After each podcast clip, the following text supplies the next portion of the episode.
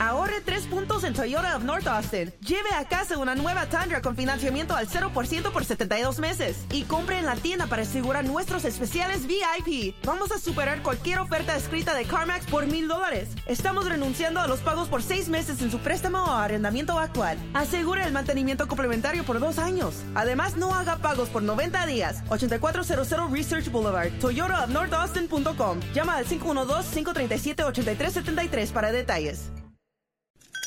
Now, The Three Martini Lunch with Greg Corombos and Jim Garrity. And welcome, everyone, to the Wednesday edition of The Three Martini Lunch, along with Jim Garrity of National Review, also the author of Between Two Scorpions. I'm Greg Corombos of Radio America. We have good, good, and bad martinis today. And, Jim, let's start with good number one. It's our only Brett Kavanaugh-related story of the day, so we're slowly weaning ourselves off of that train wreck from the New York Times. In fact, this one talks about something important that's true that's in the uh, book by the New York Times reporters who really fouled up the story about Kavanaugh over the weekend. C B S News reporter Jan Crawford actually reporting this critical fact that's not only in the book by the New York Times reporters, but also in the one that came out a few weeks ago by Molly Hemingway and Carrie Severino. Speaking publicly for the first time to the Times reporters, Ford's close friend Leland Keyser, who Ford said was at the party, said she didn't believe Ford's account and that it just didn't make any sense. She also said she told the F B I that Ford's allies pressured her to say otherwise. Now, all four people that Ford identified as being at that high school party in the summer of nineteen eighty-two have now said no such party occurred. And today, both the Republican chair of the Senate Judiciary Committee and the Democratic chair of the House Judiciary Committee said they would not support impeaching Kavanaugh. Nora? Jan Crawford with that news. Thank you. Jim, I don't think Nora's too excited about that, but nonetheless, this is a pretty big piece of information that everyone uh, who Christine Blasey Ford said was at the party not only wouldn't confirm it, but none of them have any recollection of anything. First of all, I guess I should be glad that Nora O'Donnell didn't go with the Brady Bunch, sure, Jan, uh, skeptical response meme there. So two or three thoughts kind of come to mind to this. And here, you know, if I had said to you, hey, there's a new book coming out about the Kavanaugh fight. And one of the revelations is that somebody heard from somebody else back when they were in college. They kind of sort of remember it was a party. There was a lot of drinking. Nobody's really one hundred percent sure. They're a little bit fuzzy. But somebody heard from their brothers, ex-wives, you know, third cousin, twice removed, that uh, Kavanaugh did something really gross at that party. Well, we heard a lot of that during the hearings. You might be like, eh, you know. What else is new? Or you could say, hey, remember Leland Keyser, the, the one who uh, Christine Blasey Ford said was one of the witnesses, one of the people at the party? Keyser not only says she doesn't remember anything, we probably remember that from the Kavanaugh thing, but she says people pressured her to change her answers to say that she supported uh, Christine Blasey Ford and remembered things that didn't happen. Which one strikes you as bigger news? That second one makes you say, holy smoke, whoa, my goodness, that's not good, right? People are pressuring her to lie. That's, you know, that's big news. That's that's the headline. That's something we're like, whoa, okay, something shady's going on here. I know we have two sides with conflicting arguments, but one side like threatening people if they don't change their story. And it's kind of interesting here because this is not the first time this sort of thing has happened, Greg. People probably recognize the name of David Brock, uh, the head of Media Matters for America, big fan of Hillary Clinton. Uh, people say other Democrats who have to work with him say every time they meet him, it's kind of like meeting the Will Ferrell character from Zoolander. You keep expecting him to be petting some cat and, you know, acting like this complete weirdo. But Brock, way back when, he was a writer for The American Spectator, and he wrote a book about Anita Hill. And apparently he had great sources on the Republicans on the Senate Judiciary Committee.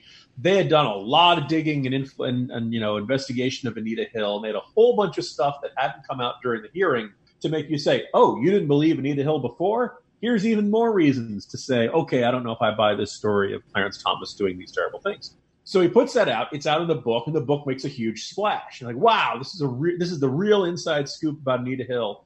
Uh, conservatives love it, et cetera, et cetera. David Brock gets a second book deal, and this time it's for a book about Hillary Clinton. Now, you think people didn't like Anita Hill. back in the early nineties. Here we are. It's Clinton's first term. The Hillary care thing crashes and burns. The market is ready for a really good, juicy story. You know, t- give, give me the real scoop on Hillary Clinton. Except this time, David Brock doesn't have the Senate Judiciary Committee kind of doing the legwork for him. And he does his investigating, but you know, he can't find a ton of new stuff um, about Hillary Clinton. So he writes this book, and it's it's very different from what everybody expected. A lot of people were disappointed by it. There was almost this quasi-sympathetic look of Hillary Clinton being this, um, if not a pawn by Bill Clinton, but but somebody who kind of get, you know, that Bill Clinton kept messing up her life, and uh, most of what she had done wrong was a reflection of how he had kind of dragged her down this path she didn't want to go. And it flopped. And this is one of the things that led to David Brock completely changing his viewpoint on things. Now, let's say you're a New York Times reporter and you cover the Kavanaugh hearings. Kavanaugh gets confirmed, but you're like, you know, there's there's more meat on this bone. This this was a big controversy. There's a more of a story to tell. I'm going to go out. I'm going to find the real story, and I'm going to write a book about this. You get the big book contract, but you don't find, you know, Kavanaugh being the Texas Chainsaw Massacre perpetrator. Uh, you don't find the dirt. In fact, apparently in other interviews, they've said everybody they've spoken to talks about what an exemplary judge he is, how terrific he treats people, how, you know, nothing in his professional life matches this story of, you know, sounding like John Belushi in Animal House in some of these stories from back then. So one of two things: either the stories are not true, uh, they, or as he said, I like beer, you know, Kavanaugh was a bit of a party guy back then, but they're wild exaggerations. Or maybe he was every bit as bad as everybody says he is, and somehow, you know, somewhere along the line, he completely turned his life around. Stranger things have happened. But if you're the New York Times reporter, nobody wants you to write a book saying, hey, Brett Kavanaugh is actually a good guy. There's reasons to not believe uh, Christine Blasey Ford. Nobody's going to want to buy that book. I mean, the you know, conservatives might, but you don't want to sell to that audience. You want to sell to the New York Times readership audience. So you write the story. You have to write whether or not the facts are there.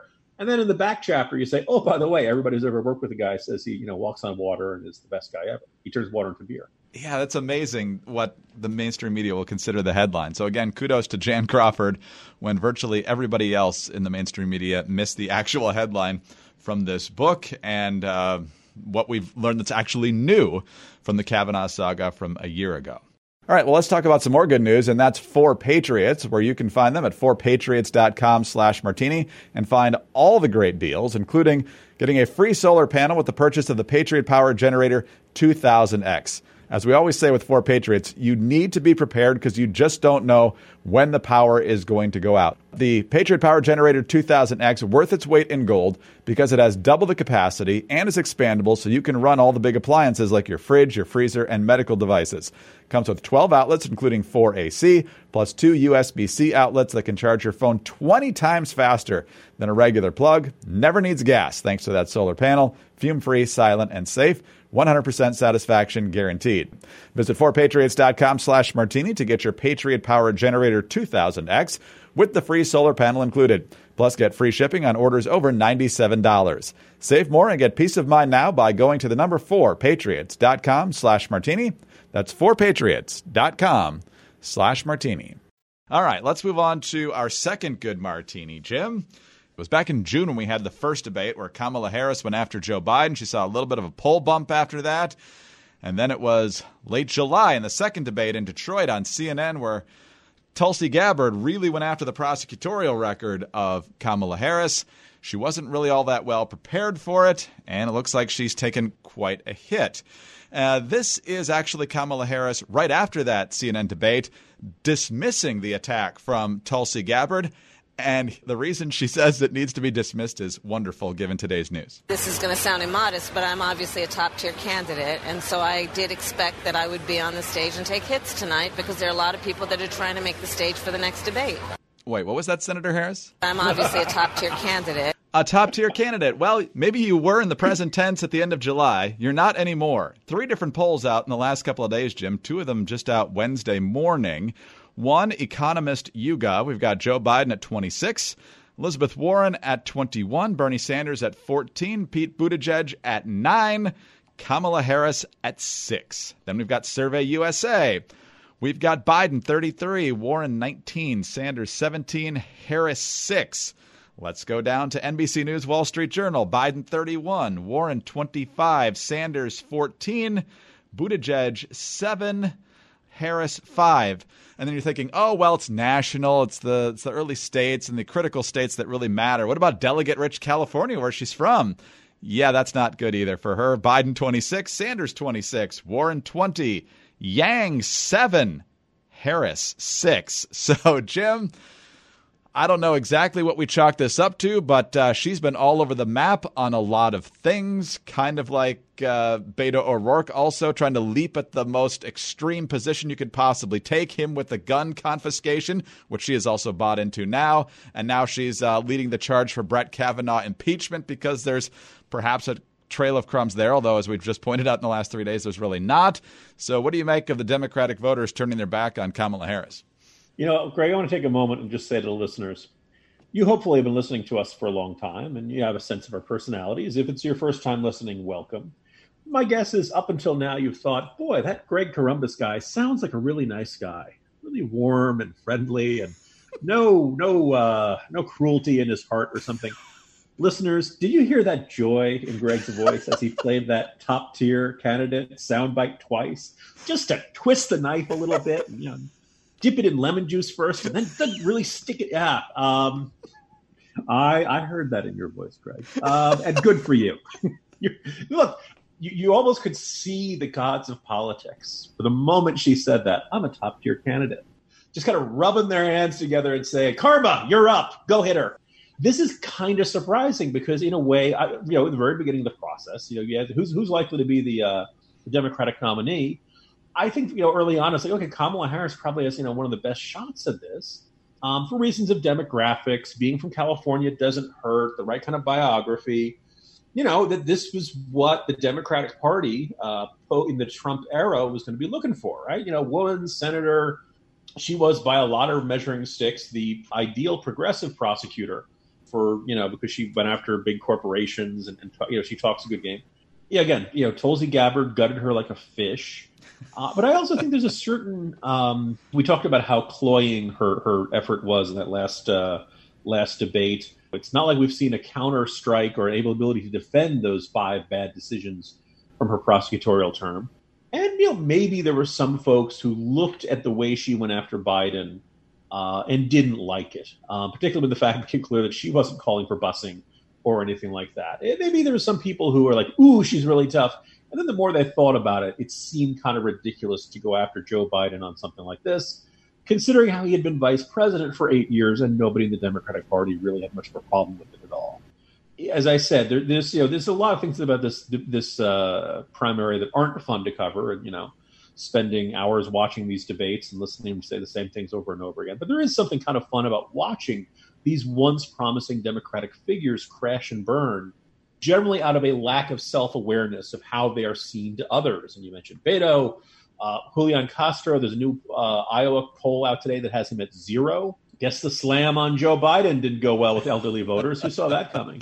Uh, we talked about Kirsten Gillibrand. You know, there were a whole bunch of Democratic candidates who were convinced they were hot stuff. And not only was winning over a chunk of the electorate uh, tougher than they thought, not only was standing on a debate stage tougher than they thought, not only was qualifying for a debate stage tougher than they thought, um, you know, that, that uh, people are going to make a lot of comparisons of Kamala Harris to Icarus. You know, she she flew too close to the sun. You know, she uh, she she was top tier candidate after that first debate, and then she lost it. And I think what's kind of striking is how fast she's fallen, how how significantly she's fallen, and that it is fairly consistently. It's not like it's here or there.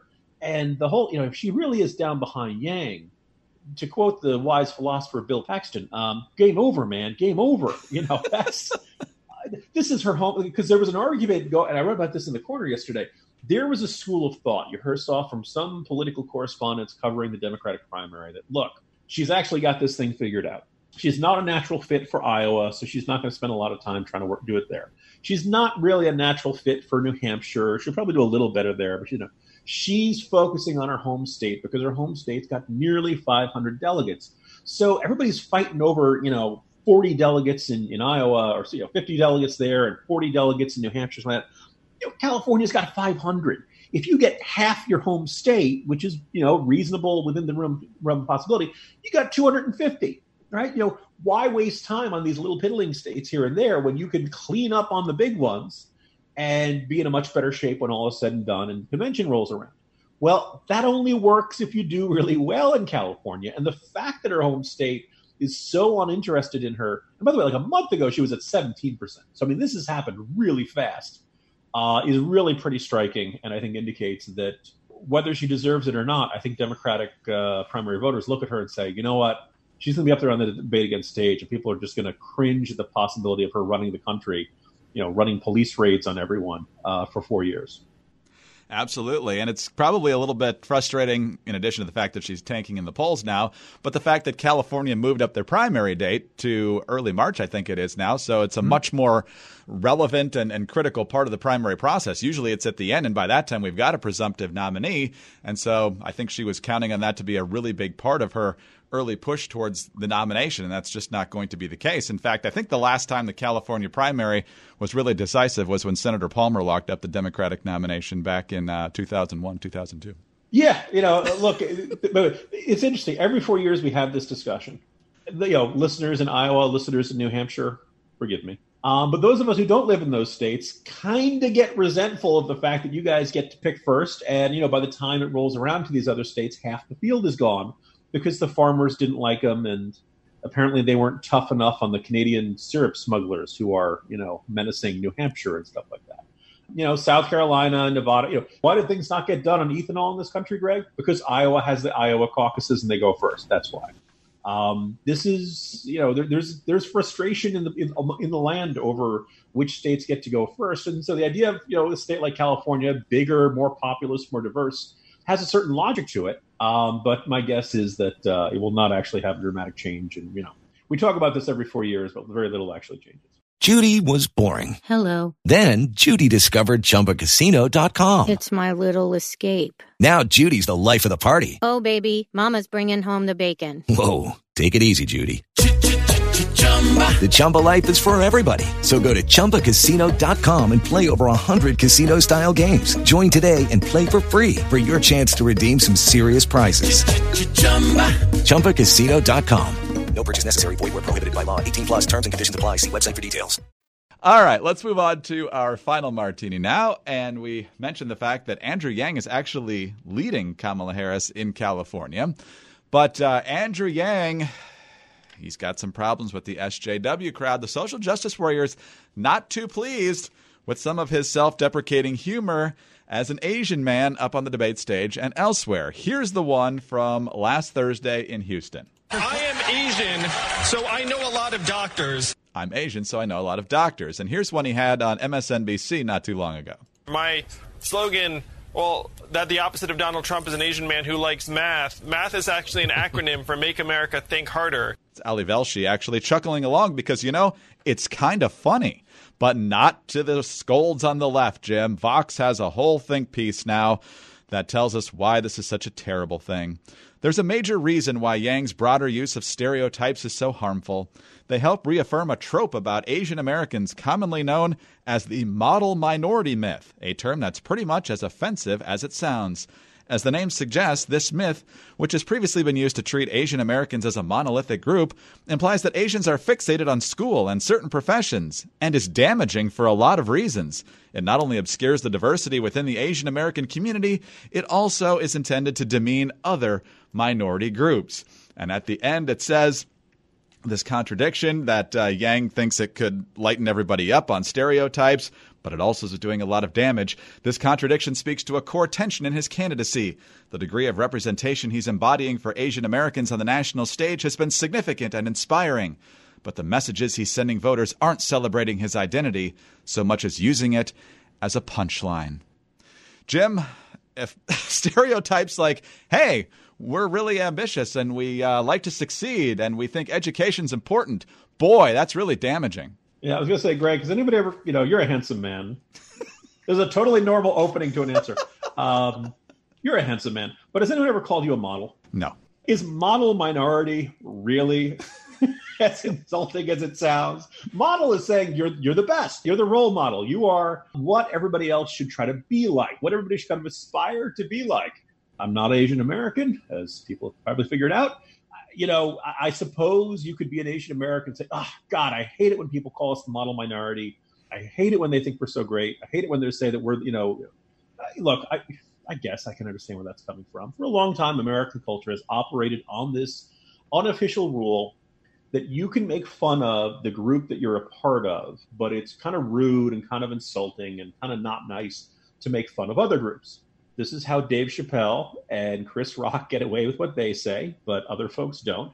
This is why they couldn't do, for example, say Jeff Foxworthy's routine. Why do audiences full of people from the South and Midwest laugh at, if your family tree doesn't fork, you might be a redneck? Uh, why do people laugh? Because J- because Jeff Foxworthy's making fun of himself. If I went on to this and said, let me tell you about the Irish, folks. We're born pregnant. We have preschool drinking problems. I miss my grandfather, but because he's voted in Chicago, I feel like he's never really gone. You know, you you could do those. I can do those jokes. Greg, I'm sure you could probably come up with some Greek jokes. Sure. Uh, you know, there's we this this is the unofficial rule. Maybe it's fair, maybe it's not, but it's the way things are. Can anyone point to anybody who's being harmed by Andrew Yang making these jokes? No, it's, har- right? I mean, like, it's harmless I, you know, fun, it, right? I cringed a bit. You know, there's a I, I suppose when he said, I know a lot of doctors or something like that. But you know, all in all, look, you know, if, if this really is the biggest problem facing the country, then then we're set. We're golden. Nothing's wrong. Or the other thing is, is that if, if if this really is a bad idea, and if Asian Americans really are offended by Yang's jokes, then then they won't support him. They they won't vote for him. They won't donate for him. They won't say they're going to vote for him in polls, and that'll be the consequence. Uh, again, uh, you know, maybe there are some folks who this really is rubbing it the wrong way. I think Yang has done that calculation, and you know, the other flip side of this is that, Greg, off the top of my head, have we had an Asian American major presidential candidate in my lifetime? Not that's immediately coming to mind, no. Right? So this guy's a trailblazer as is. So my guess is there are probably a whole bunch of Asian Americans who are like, finally, one of us is up on that stage. And they're probably very proud of that. They, another barrier has kind of fallen. So good, you know, given, good, good for you, Andrew Yang. You know, you're probably not going to become president, but you know what? You were a guy who on that first debate stage, people thought, wait, did they leave the back door open? Who is this guy? Is he giving us a sales pitch? He didn't even bring a tie. I feel like he's going to try to sell me a, a timeshare or something. He's now ahead of Kamala Harris in California. Good for you, Andrew Yang. You know, hold your head up high and, you know, write a book on the universal basic income or something like that. He'll he'll probably be just fine. And, you know, out of all the people, things, developments in this stage, uh, in this, you know, this Democratic presidential primary, Andrew Yang making these jokes is really very far from anything people really need to worry about. Yeah, I just don't get it why high achieving is something to be not pointed out, even if it's kind of tongue in cheek like he did in this situation. I mean, I was in a bunch of math competitions when I was a kid. I didn't finish at the top, but I'll tell you who did. I mean, yeah, I mean, there are Irish who can't hold their liquor. Yes, Asian Americans who are bad at math exist. Right. I'm sure they're out there. It was a, I guess the other thing is when people say, oh, these stereotypes uh, – isn't it terrible that people think that they, you have these positive traits? I guess, uh, you know, I maybe you disappoint them or in some way or something like that. But, you know, in a world where, like, there's still genuine hatred and it's still where, like, you know, there are still people burning crosses and stuff like that. Man, this stuff certainly feels like minor things to worry about, all things considered. There's probably Greeks also that have no ancestors or relatives that ran restaurants. Not my family. I was going to say, will you forgive me in advance, Greg? Sure. There are probably some Greeks who have, who have entirely complete sets of plates. See, Greg has a sense of humor. I offer you one free Irish joke in return. Part of my heritage is German, so if you want to make, you know, if you want to make a joke on that front, you can, but just remember it has to be disciplined and well organized. Oh no. No worries. I would uh, I would hesitate to make a joke about the Irish because it might bomb, and uh, that would be a problem.